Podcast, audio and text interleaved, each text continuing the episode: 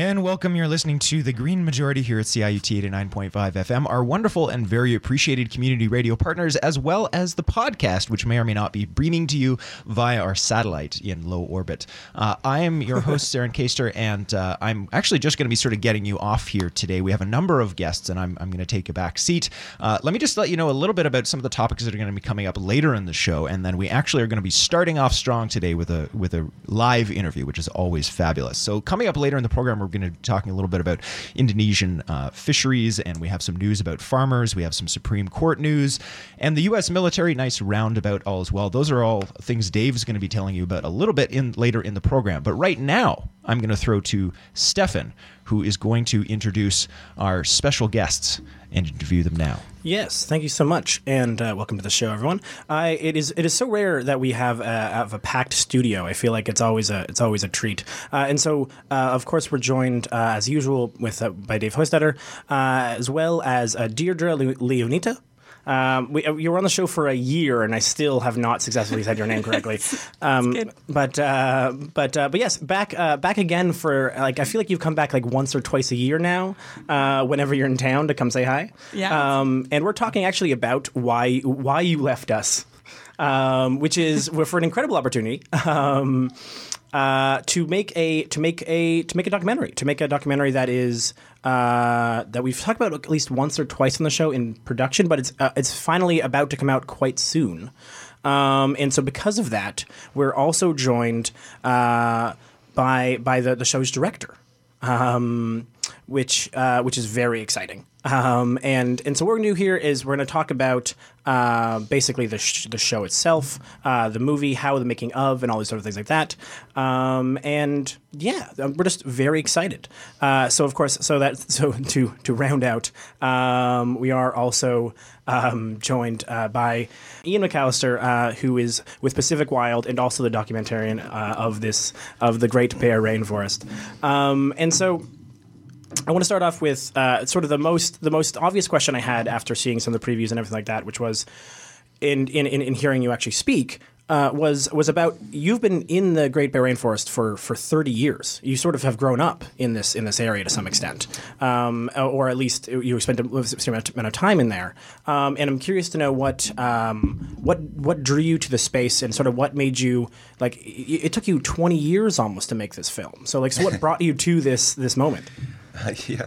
Uh, well, we were in uh, really working on the film uh, intensively over the last three years, but it's certainly been a, a longer-term dream to do a, a giant screen or IMAX uh, film on the Great Bear Rainforest. And the main reason for that is I was fortunate to be introduced to uh, the region, which is really half of the North Pacific coast of Canada. It's a, you know, really a massive a massive coastline. There's over a thousand uninhabited islands. There's Uh, it's about seven million hectares in size. It's comprised of the Coast Mountain Range and fjords and islands and inlets. And, and uh, you know, the equivalent size of seven million hectares is about seventeen million football fields. So it's a, it's just a, an incredible um, wildlife paradise that uh, uh, has, has been really hidden from so much of the industrialization that has um, wreaked havoc upon so much of the rest of North America. And I was fortunate as a young person to be introduced to it. We were on a research expedition on a boat uh, to go and look at uh, the state of the rainforests in the area. And this is in the early nineties. And, uh, you know, having come from a background on Vancouver Island where, you know, the, the, the forests had been treated so brutally, you know, eighty percent of them had been logged at that point, and that was sort of my background in university and whatnot. Was it was um, rainforest activism, trying to protect the forests of Vancouver Island, and so having that as a background, and then going north and seeing the Great Bear Rainforest for the first time, uh, there was really no turning back. It was just so awe-inspiring and life-changing that it just became uh, a life's passion, and so. Uh, yeah, we've been engaged in a lot of research, a lot of conservation work, a lot of advocacy, uh, community development, you know, whatever whatever tools would work towards protecting the region. And but yet one of the real cornerstones of our work has always been visual storytelling. And that part of it, um, you know, has involved documentaries and books and, you know, t- showing people what the place looked like to help inspire protection and more conservation. Um, but in the back of my mind, doing a giant screen or IMAX film was always something that seemed so appropriate for a place so beautiful. And that dream took a long time to get to where we are today, where it's actually um, being released in theaters around the world on February fifteenth. Yeah, that's that's it's, it's amazing, and in this the scale of the IMAX, really, it does seem. I remember talking to, actually to you, Deirdre, about um, maybe a year ago about how different it was to try to edit a film on IMAX because you can't because you can't see it all. It, you don't. It, it's hard to experience what it even looks like um, when it's when the, the screen is so huge that, you know, on your own computer screen it doesn't actually match. Um, and so to, to sort of take on that task is, is obviously monumental. And so I'm curious, what uh, what about IMAX made you think it was the, the right venue for this kind of uh, you know documentary? Uh, excuse me, uh, just the the size of the screen, you know, six-story high screen and twelve-channel surround sound. It's as close as you can get to being there in, in person. Mm. And the, man, the the rainfall effect, I think, was is, is always this sort of thing that you, you don't realize how important surround sound is until you hear rain. And you're like, oh, it, wow, it feels like I'm actually there. Um, but um, uh, but so I'm kind of I'm a, I'm a bit of a one of the things I just like hearing about in, in this sort of settings is sort of.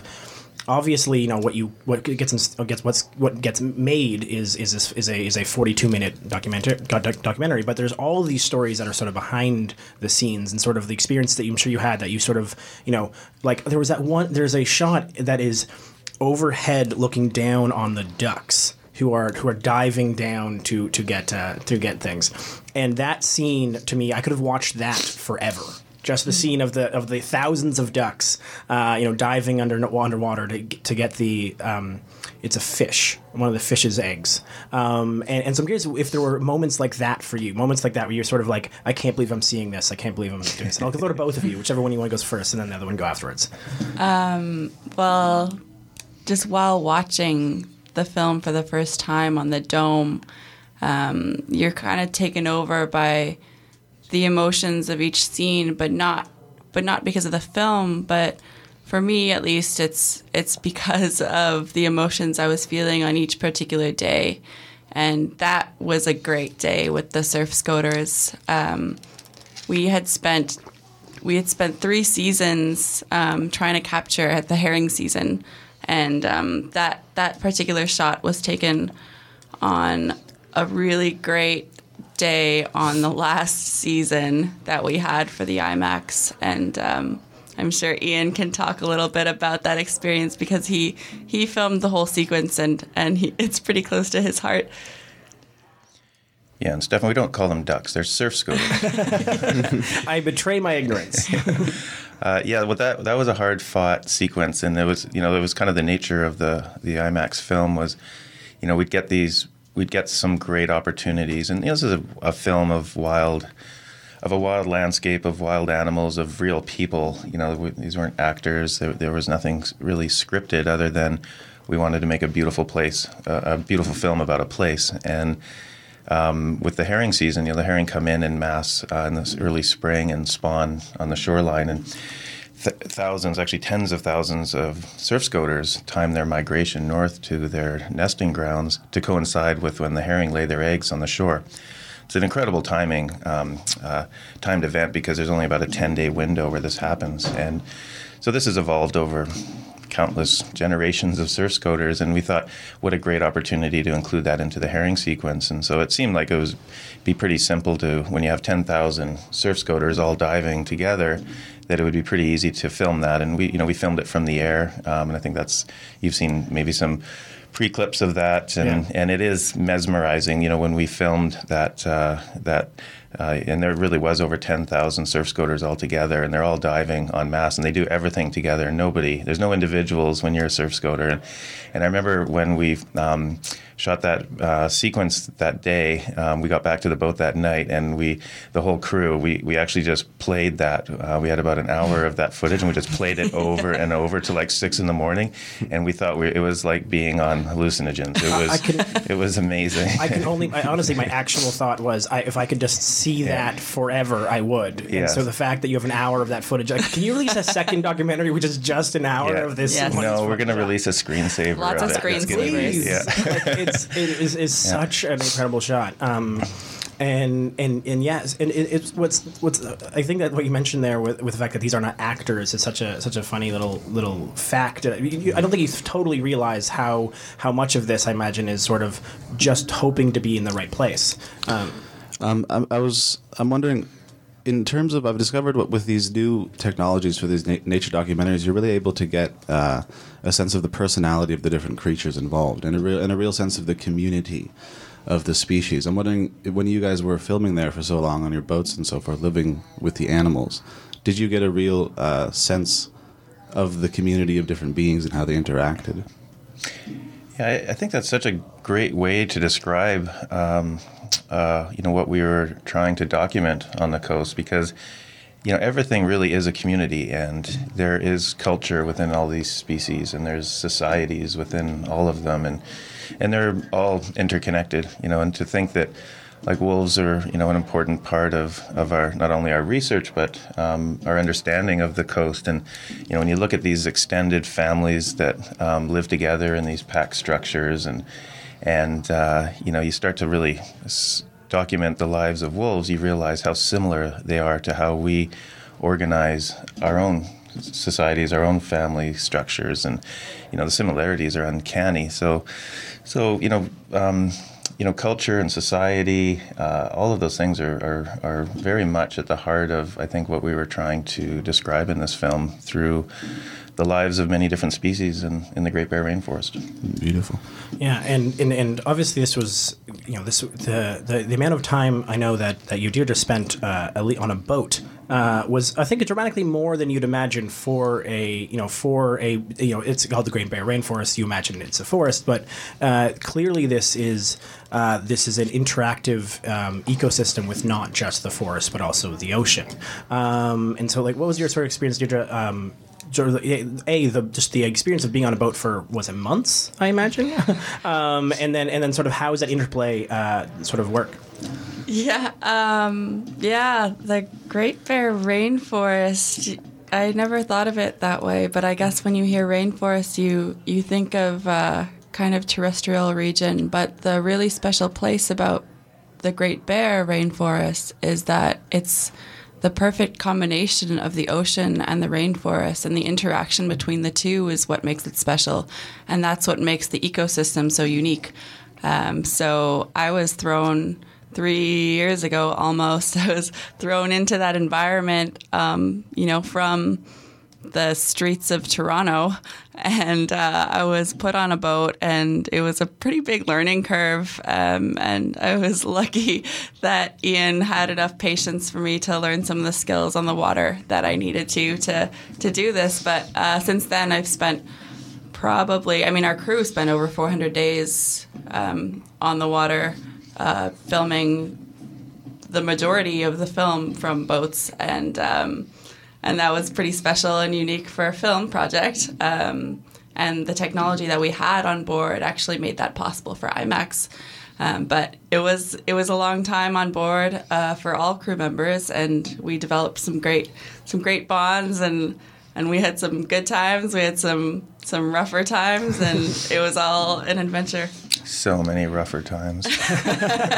Well, I, I imagine a small crew on a boat for four hundred days doesn't seem like it would be the, uh, the the easiest of experiences, that's for sure, especially if you're chasing shots all the time. um, do you have any, any any sort of anything that sticks out to you as sort of one of the maybe more triumphant moments from after chasing a shot, or or perhaps did you survive a uh, a storm of some nature?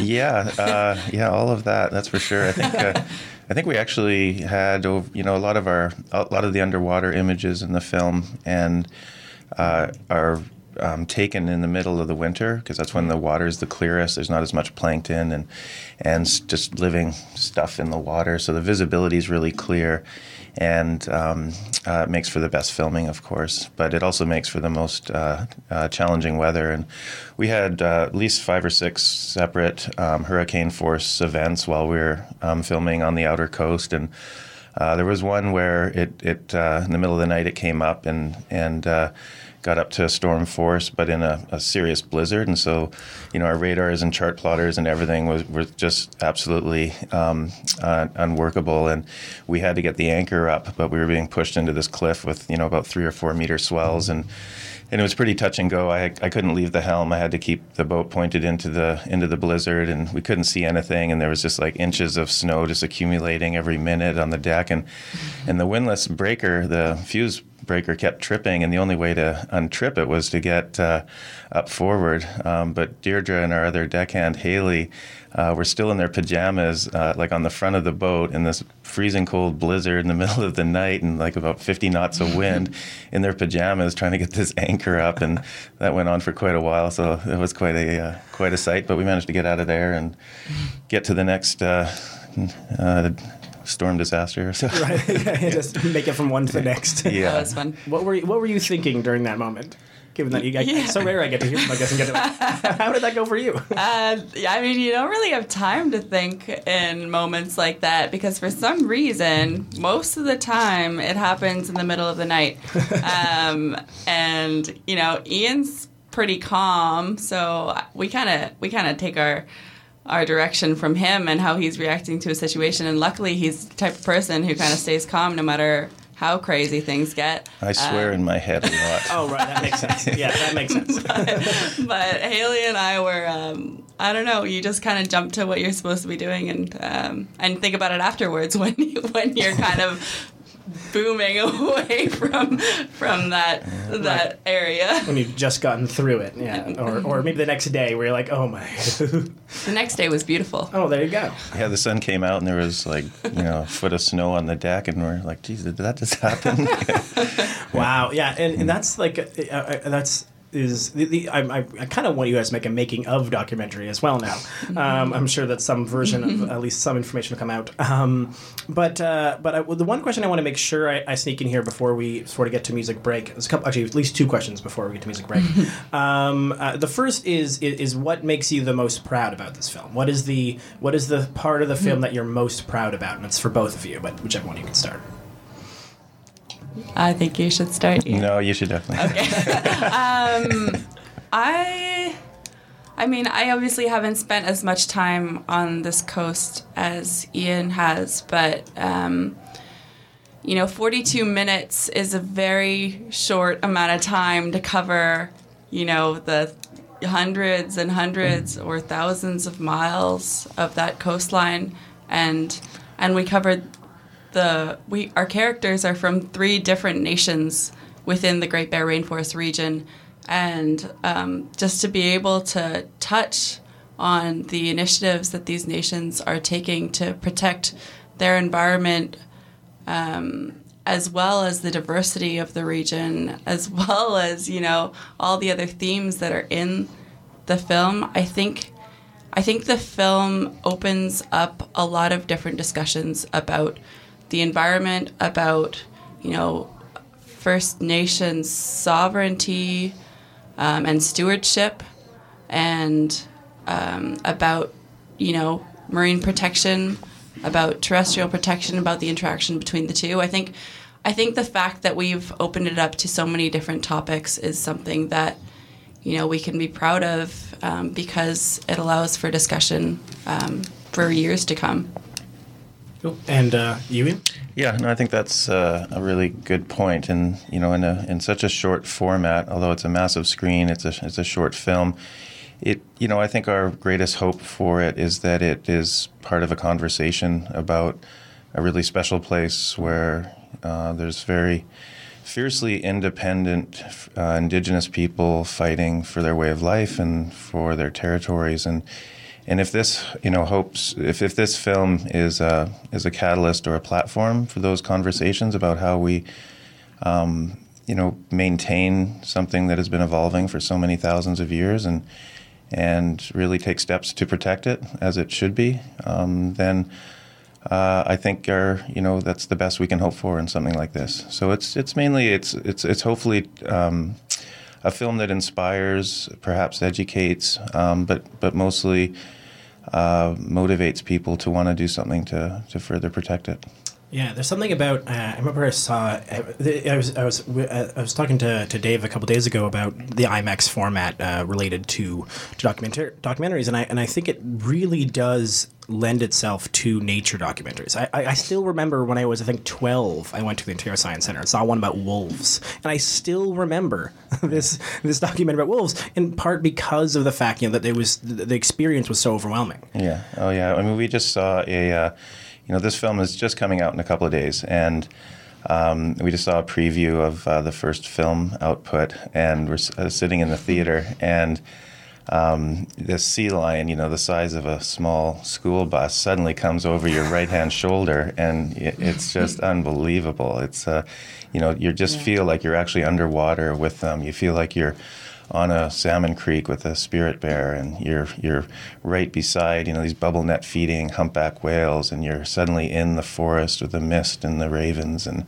it is a, an incredibly immersive uh, feeling to be in a in these. Uh, really, really beautiful IMAX theaters, and to be surrounded by the rainforest. It's uh, it's as close to being there really as you can as you can get. And yeah, it's uh, it's a very challenging format to make. It's everything that we learned about television, broadcast television, you know, had to be left at the door for making this film. We had to really rethink um, so much, not just the camera technology, but you know what we did with the technology to to to get it onto the giant screen. It was a huge learning curve for all of us. I think when Deirdre started this project, uh, um, she I think she thought maybe she's going to end up in a studio for a few weeks, and that was that. And the next, thing, next thing you know, she's on a boat for four hundred days in, a, in hurricane force winds. Uh, But it, so it's been yeah, for everyone that worked on this project, from you know production to, from post production to being in the field to sound, everything. It's uh, just been an amazing experience and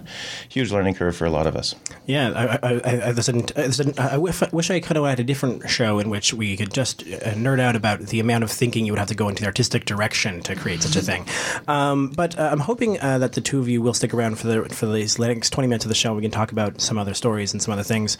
Um, but before we sort of move. Move towards a more more general discussion than off the off the topic of the actual documentary. I want to give you a chance to sort of let us uh, let the audience know uh, when they can see it, where they can see it, how they can see it, and uh, how they can support the work going forward.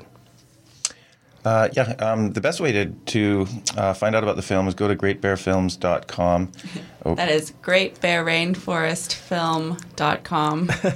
Yeah, go to great bear rainforest film dot com, as I said. Exactly. No S and the word forest involved. Yeah, just, you know, just Google a whole bunch of that. You'll find something. Right, exactly. But, and uh, IMAX, I'm sure it will show up. Yes, it will. And you'll see the schedule there. You know, it's being it's opening up uh, all, all around the world, across North America. Uh, Vancouver, Victoria, uh, Sudbury, Toronto. It opens February fifteenth, and tons of venues in in uh, uh, the United States, Mexico, Singapore, the Europe, all over the place. And it'll start unrolling out over the next six months to a year as well in different locations. Um, and but you know, going to that website, keeping an eye on that. Um, go to pacific wild dot org. We're going to be posting lots of stuff on you know the making of the film and. Uh, Uh, also, you know, scheduling, um, events, all kinds of things like that. And it's also a great way to find out a bit more about the Great Bear Rainforest, the conservation work that's going on there, and, and uh, all kinds of other information.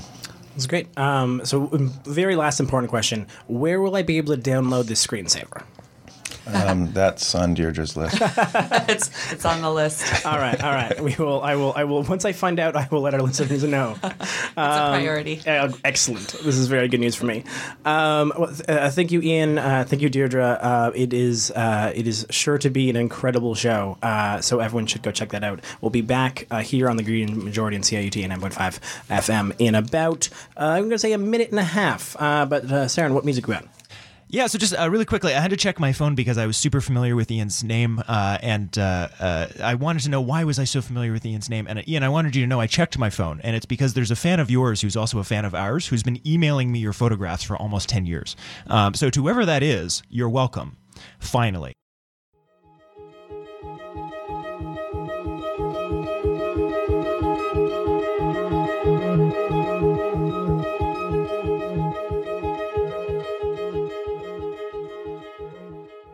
And welcome back to the Green Majority here on C I U T eighty-nine point five F M, or perhaps on one of our, one of our wonderful radio syndicates, or maybe uh, even on uh, on our podcast, uh, which can be found at green majority dot C A, which is also where you can find all of these wonderful links uh, to, to Pacific Wild and, and to the show itself, uh, or to the documentary itself, I should say.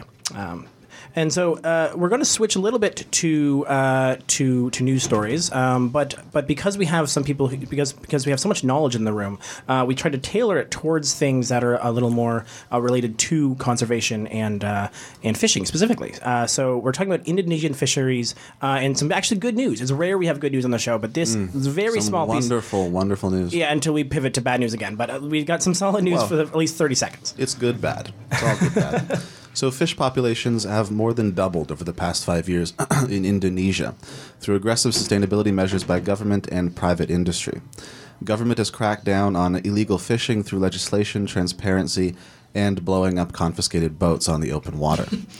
And now one of and now one of Indonesia's fisheries has attained a prestigious sustainability, sustainability certification after rigorously proving the environmental efficacy of their method, which was be, which has been in place since nineteen seventy-five. The practice uses lines uses lines to catch fish one at a time rather than with large nets that have much worse impact on the ecosystem. Officially meeting the Marine Stewardship Council, or M S C, standard for sustainable fishing will safeguard fish stocks for the future in Indonesia and boost the local economy, since some major European companies have committed to sourcing their seafood products from the sustainable fishery. The change could have a larger effect in the market, since Indonesia produces the most tuna out of any country in the world. And I, I looked up actually how much tuna. It It is seventeen percent of the world's tuna, which is one point one two million metric tons of tuna. Mm. So it is a serious amount of tuna uh, that is coming out of out of out of, out of there. Um, but um, and, and so uh, sustainable fishing is one of those things that I think Uh, was was quite high on people's radar, you know, especially after what happened uh, with the with you know Canada's East Coast as as the fish stocks uh, plummeted there, um, and and then I think in some ways got sort of bumped a little bit off the environmental agenda as climate change became more more prominent. However, when you're talking about these ecosystems, uh, you know, even yesterday uh, we were chatting with uh, with with some with friends of yours, Deirdre, actually, who are creating an orca documentary, and they were sort of talking about how uh, even in, in their, the, the orcas are connected all the way down the ecosystem. And so if you want to protect orcas, you have to sort of keep protecting all the way down. Um, and so I was curious about your guys' experience with, uh, it doesn't have to be directly related to the Great Bear Rainforest, obviously, but with, you know, with fish conservation and with, with, with sort of sustainable fishing. Yeah, it's uh, it's it's it's a it's an integral part of the Great Bear Rainforest IMAX film. You know, one of the prevailing themes is about how the ocean feeds the rainforest, and all of the cycles that occur there, from airborne nutrients coming in from the ocean feeding the trees uh, to you know these incredible forage fish that come in from the depths in the springtime and lay their eggs on the beaches, and the bears come out of hibernation and walk through the forest to feast on herring eggs, and wolves come out to feast on herring eggs, and you know rockfish come up from the depths, and humpback whales and and uh, killer whales and sea lions and dolphins, and everyone comes up comes up to feed on the herring or their eggs. And there's just con- there's so many different cycles like that, and so many different, you know, we don't have four seasons in the rainforest. There's a, a new season almost every week. It's uh, um, um, but herring is one of the sequences in the film that I think is, you know, maybe closest to um, a parallel to you know, to what you're talking about happening in, in Indonesia.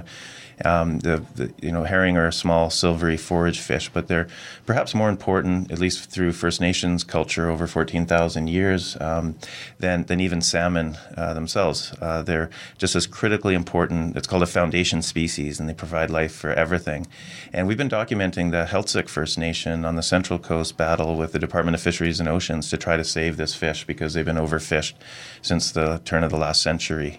And uh, just recently, they they finally, through direct action, through civil disobedience, really, um, and being out there protesting on the front lines, they um, uh, convinced D F O in twenty fifteen to stop the fishery. And starting to see a little bit of uh, return from herring, but uh, it's certainly a, a really key sequence in the film is, you know, all of the life that depend on herring, uh, not the least of which are the resident uh, First Nations. And and so, um, you know, p- by protecting herring, you're protecting countless other species that uh, depend on them. Yeah, it, that, that that certainly does feel like a, a sort of a, you know, this idea of foundational um, parts of ecosystems. It's something that I don't think we, you know, as Dave even referenced in the first part, the, the idea that these are communities, and you are taking away these little bits of, of, of communities who are a part of a much larger thing. And so you might not fully understand the scope uh, of that of that experience. Uh, I know, Deirdre, you've been sort of, uh, at least at least according to social media, you've been posting, you've, you've been paying a lot of attention to different different actions and different and different stuff on sustainable fisheries. I wonder if you sort of have any uh, any any stories from from that experience or or. suggestions that people can do to sort of push Canada towards a maybe more sustainable fishing practices? Yeah, I mean, Pacific Wild is is in the heart of um, kind of a big forage fish campaign right now um, to elevate herring and other forage fish um, because in a lot of senses be, they're being overlooked by the government. Um, and actually, this is good timing because yesterday um, Fisheries and Oceans Canada just responded to some comments we made on their integrated fisheries management plan for Pacific herring. And um, they have just decided to continue with a twenty percent quota on Pacific herring in the Strait of Georgia off the coast of B C. And um, this is after, you know, hundreds and hundreds of people commented saying that we should at least reduce the quota because this is this is how they've been conducting this fishery um, for years and years. Um, and and four out of five populations of Pacific herring have crashed on the B C coast. So this Strait of Georgia herring population is actually our last large um, population of herring that's being allowed to be fished out there. Um, so... You know, given the history of the four populations crashing, um, we thought it might be time for D F O to kind of rethink their management strategy and maybe reduce the quota at least, if not, if not close the fishery for a little bit. Um, but they have just decided to continue that fishery um, at the same quota, um, and um, we'll be pushing over the next month to try to get, you know, Minister Wilkinson and. and everyone else and all the M Ps out there to to kind of rethink that decision. So, um, yeah, follow us along at um, pacific wild dot org, um, on Instagram, on Facebook. Um, we'll be talking about that a lot more. May I ask, um, is there any discussion about the method, of, and what you're talking about, the method of the fishing, or is it just a quantity of fish? Yeah. Yeah, yeah. The, it, that's a good question. Um, the, it's uh, it's it's both. You know, the you know herring are amazing fish. They can spawn up to um, uh, eight or nine times within their life cycle. They'll they'll live for over ten years. Um, and what D F O does, and this is, you know, you mentioned the East Coast cod collapse, and we're kind of right there a few years before the, the collapse in the early nineties on the West Coast. Uh, D F O's in denial. They're not listening to scientists. They're not listening to First Nations.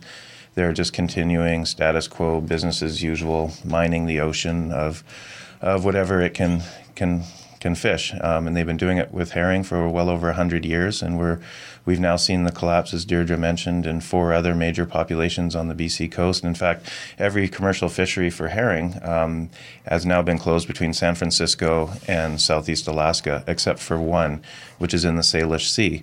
And it's the last big population of herring um, uh, just outside of Vancouver. And this is, of course, where the um, over half the populations of Chinook salmon in the Salish Sea are now listed as endangered.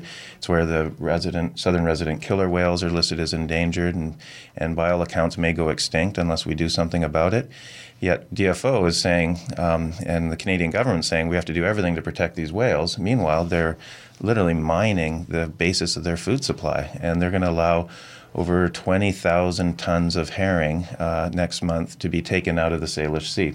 It's a huge amount of herring. It's like the equivalent weight of a full-size B C ferry, you know, with wow. cars and oil in it. It's an amazing uh, amount of herring. And uh, they're just going to take it out of the ocean, uh, take it really out of the mouths of all these Chinook salmon, and expect everything's going to be fine. So it's it's why Pacific Wild and other local conservation organizations, First Nations, are so concerned about Uh, the mismanagement of fisheries on the West Coast, uh, not the least are this incredibly important uh, foundation species, this forage fish known as herring.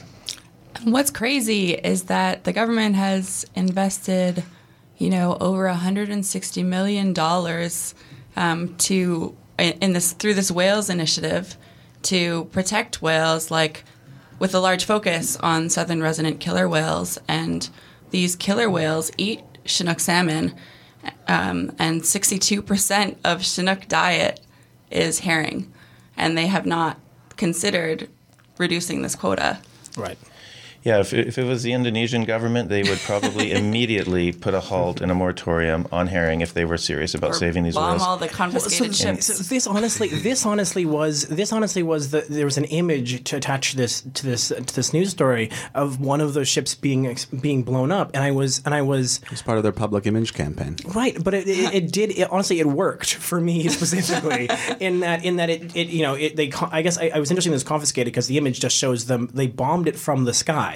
um, and and it, to me, it sort of was like this, man, can you imagine if the Canadian government was as serious about protecting these things that they would, you know, that this is like, the, the, even the idea that they would destroy any private property, let alone, like, it, it seems to me, seems to be beyond mm-hmm. beyond their ability, let alone even just, you know, reducing these quotas. And yeah. it, it does seem to be this this sense of, and what's interesting is maybe it's just that the, you know, that the Indonesian uh, government has realized that they have, that the, that they are reliant on this, and so they have to, to keep it sustainable. But it does seem like I was just blown away by the by the by the sheer will, honestly, to protect these to protect this this sort of ecosystem. Yeah, yeah, it's incredible. It's it's something we've witnessed over the years. You know, I remember when, you know, the Brazilian government was criticizing Canada for its deforestation practices, and and you know we became known as, you know, Brazil of the North, but it was actually an insult to Brazil because they were being more progressive in protecting their rainforest. And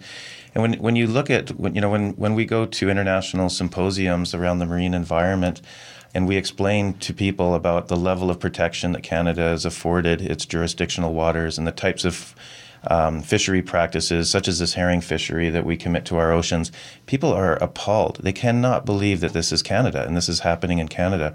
So we're, in a way, when it comes to marine conservation, we are um, almost an international pariah. We're an embarrassment. We are so low on the list um, of countries that have oceanfront property in terms of how they've protected their um, oceans. And then when they find out what we've done here in Canada, Uh, we have a long ways to go, um, and you know, and that's partly why we included so much of the the ocean environment in this film, is to, you know, again, hopefully cat- provide a catalyst for a conversation about what we're committing to our oceans, and, and hope that we see some real change soon.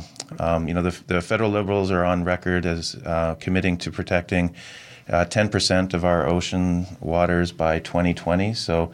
Um, on the run-up to this election, this fall election, they have a long ways to go uh, to meet that target. Yeah, what percentage do we have now? Do you know? We're we're at seven point nine percent, but a lot of this is is through the creation of these marine refuges, um, which still allow a lot of industrial activity within them.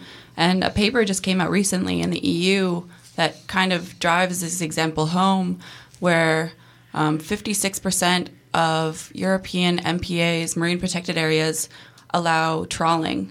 Um, so there's a lot a lot of steps that need to be taken to make sure that there are at least minimum standards for these marine protected areas, to call them protected areas. Yeah, so the, the quantity, um, but most particularly the quality of protection is so important with mm-hmm. M P As. Yeah, yeah, that's what I was curious about, about the sort of idea that, you know, you hear about a lot of these sort of zones, and I know that was yeah. uh, Obama actually had a whole bunch of these marine protections. I was curious about how protected they really yeah. were. Well, in the United States, there's rigorous and robust levels of protection attached to their marine conservation areas. In Canada, we just scramble at the last minute, um, draw lines around a whole bunch of areas, Um, and call them protected. Meanwhile, it's business as usual. The trawlers go right through it, midwater trawlers, bottom trawlers. Everything is business as usual through all these paper parks. And um, what we're really trying to fight for is real protection within those areas, and not just uh, not just a line around a big green area. Right, yeah, and that, that, that, that's actually, yeah, and that sort of, that was actually what was so interesting about sort of the Indonesian government's response was, it, this was not just, you know, this was protected area, we will steal your boat and, and bomb it. Yeah, hell yeah, start blowing boats up, yeah. Like, pirate governments. Yeah, you know, it was, it was, it, you know, it, it truly did did send that message. Um, uh, but we should, uh, we should get to our next music break. Um, uh, so, uh, Ian, I believe you are, are, are leaving at this point, so thank you so much for being on the show. Yeah, thanks for having uh, me. And if you find yourself in, in, uh, in uh, Ontario again, uh, please come and hang out. Okay. Yeah. uh, Megan, uh, what do we what do we got on our uh, next music break?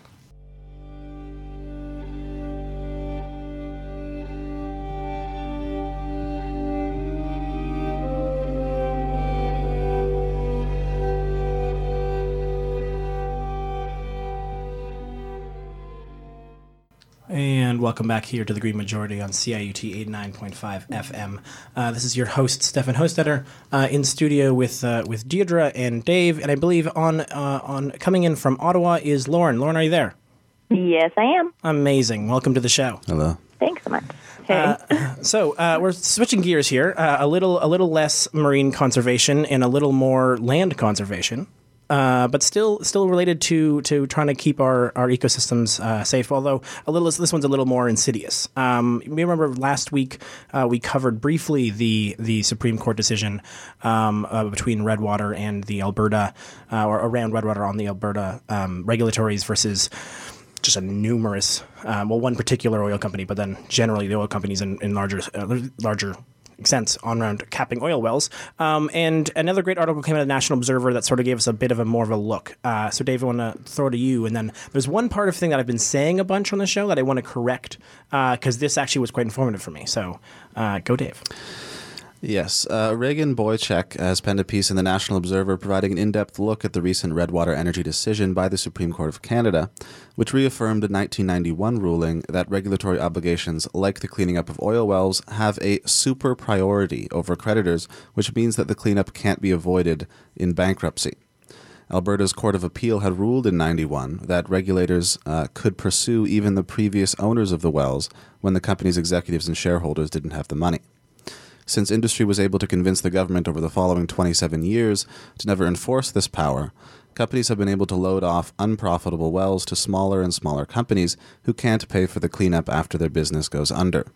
The oil in Alberta outside of the oil sands is getting more expensive to extract, and the wells produce less and less every year, and the industry has drilled more and more wells without being required to fund much cleanup.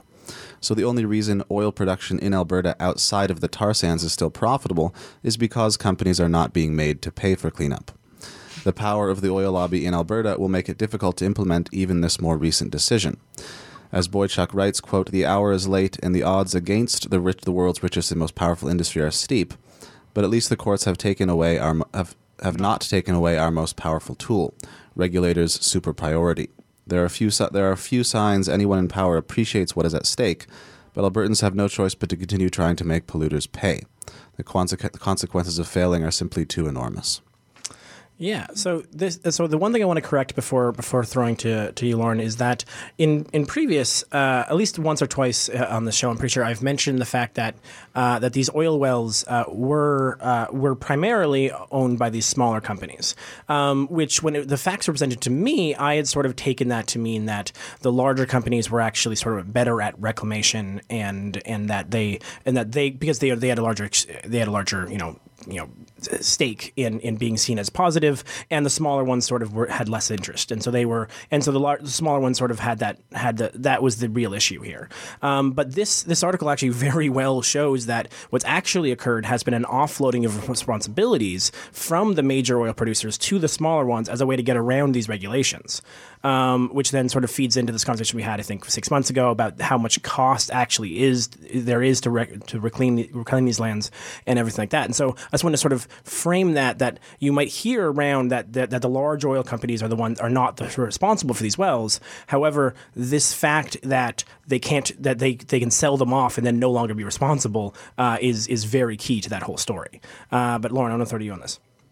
Um, yeah, I'm really glad we're covering this story this week because honestly, until until I opened up the article, I think I think I'd heard about the Supreme Court case in passing last week, and obviously, because Twitter only allows for two hundred eighty characters, you just sort of see it's like, oh, the Supreme Court passed this ruling. Um, yeah, what what great news, how fantastic. Sometimes things aren't terrible. And then I moved on and I didn't think about it again. Um, but then, of course, you, you open up Reagan's article and you read through it and you're like, oh, right, of course. This is Canada. This is Alberta. Um, sometimes it, it doesn't. I, I didn't actually realize that this was a Supreme Court case that had, had initially been passed again um, against against the oil and gas industry back in nineteen ninety-one, Um, and this is essentially just reaffirming that initial court ruling.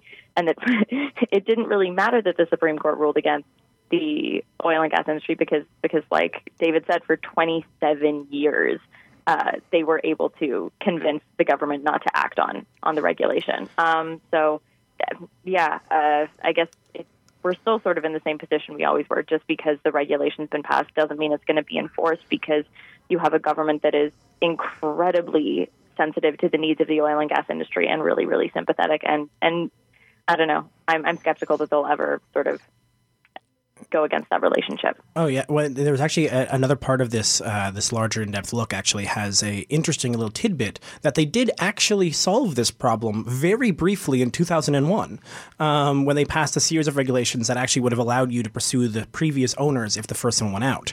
Um, mm-hmm. And then with less than a year later, uh, I believe, or about a year later, the, the oil industry was able to sort of undo uh, basically the number of the regulations that would have, that would have put this issue to rest, quite honestly. Um, and, and, and, and then allowed it to continue. So yeah, I think this question of, of how much can we expect uh, the regulator to actually act on this power is, is, is a much bigger question than do they have this power? Um, but uh, but uh, in the room, Deirdre, you, I, I, I'm curious if there's obviously you are currently fighting some regulators uh, in in B C on on on. on, on I'm wondering if you see sort of a similarity between uh, between this sort of how much Canadian regulators do consistently feel captured by the industry that they're being regulated. Uh, I'm not saying that they are entirely, but it, it certainly fe- they certainly give off that uh, that that that experience. Yeah, yeah, it seems to be a common theme across Canada. Um, in all sectors, really, whether it's oil and gas, fisheries, um, forestry. Forestry is a big one um, in B C, as you know. Um, but it it kind of makes me.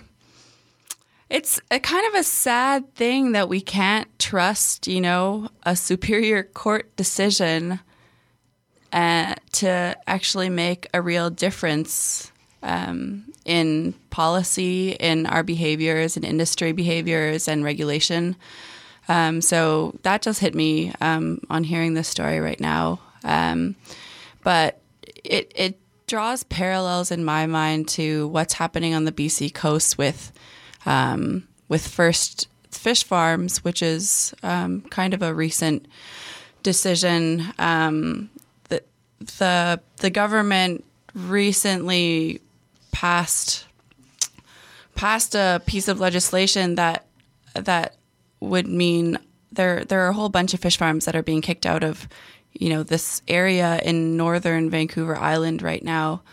Um, but but the deadline for getting those fish farms out is, you know, twenty twenty-three or something, and by then, um, who knows? Like the government may have changed. Um, And the first, you know, they're saying the first fish farms that are being kicked out are being kicked out right now. But a lot of those farms are the ones that are already like dilapidated or inactive. So there, there are always loopholes that the government can use to try to. It's it's kind of a greenwashing technique, um, it seems, while maintaining their relationships with industry.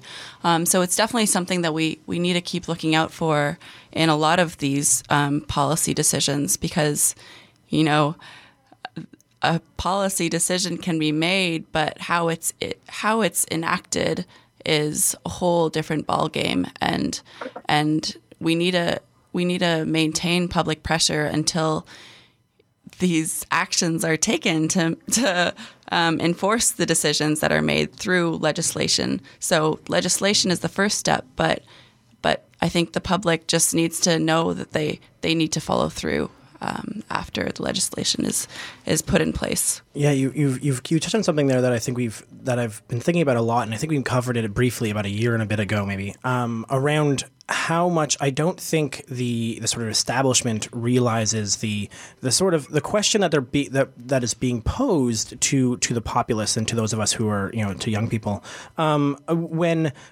When they can say they are doing everything and nothing mm-hmm. changes, it undermines the it undermines the the belief in the system as a whole. Yeah. And I, and I think that they I think that there's a mis understanding of just how much damage is being done uh, to the faith in the entire system when you see these things being passed, uh, or when you see these actions, when, when you see these these sort of feel-good things occurring, mm-hmm. and then nothing on the ground actually changing. That's how you sort of lose this this trust. Yeah, and I think uh, taking a more philosophical approach, I think it kind of it, it kind of relates to this culture of social media and, you know, all of this information being fed to us at all times. Um, so people, you know, people are scrolling, scrolling. They see this headline and they're like, oh, okay, well, this decision's made. Don't have to worry about that anymore. And then they keep scrolling and thinking that this is a positive step. And it could be a positive step if they were made to follow through on it, but that doesn't always happen. And it's it's all about this headline culture and um, how people, you know, see a headline, they don't read any further, and they think th- things are fixed. Um, yeah. Um, yeah. And uh, and I think that th- and uh, what leads me to the question, um, which I'm going to throw to you, Lauren, uh, as a as a as an easy plug for uh, for what's mm-hmm. coming up, um, which is when you're faced with this question, the next question, obviously, in my mind is, well, what do we do? Mm-hmm. Um, and and to me, the, the the the first answer has to be to organize. Um, and so I'm just wondering, Lauren, if you know of any type of you know mass organization of young people coming up uh, that that might be a great call to action here. You know, Stefan, funny you mention that because actually there is um, in in the land we call Ottawa um, on unceded Algonquin territory. Uh, we we do, uh, yeah. Uh, next weekend, actually, Power Shift Young and Rising is um, is coming to town. It's going to be five days of uh, training and workshops and symposiums and really fantastic keynote speakers and um, and even maybe some actions. Uh, for young folks, um, and young is a very nebulous term, young people that want to come together to figure out how best we can mobilize uh, for for the climate, um, well, yeah, for the climate, against climate change, um, which we think is really, really important, uh, especially that this is an election year and that, you know, we have, what, eleven, twelve years left to turn this ship around. So, um, yeah. Next weekend, Power Shift Young and Rising in Ottawa. Tickets are available online. Amazing. And there's also, uh, we received a note from uh, part of the team uh, this week, actually, that there's also a bus coming from Toronto, and sure, there's buses coming from other places. So if you are not in Ottawa but want to get there, they will help you get there as well.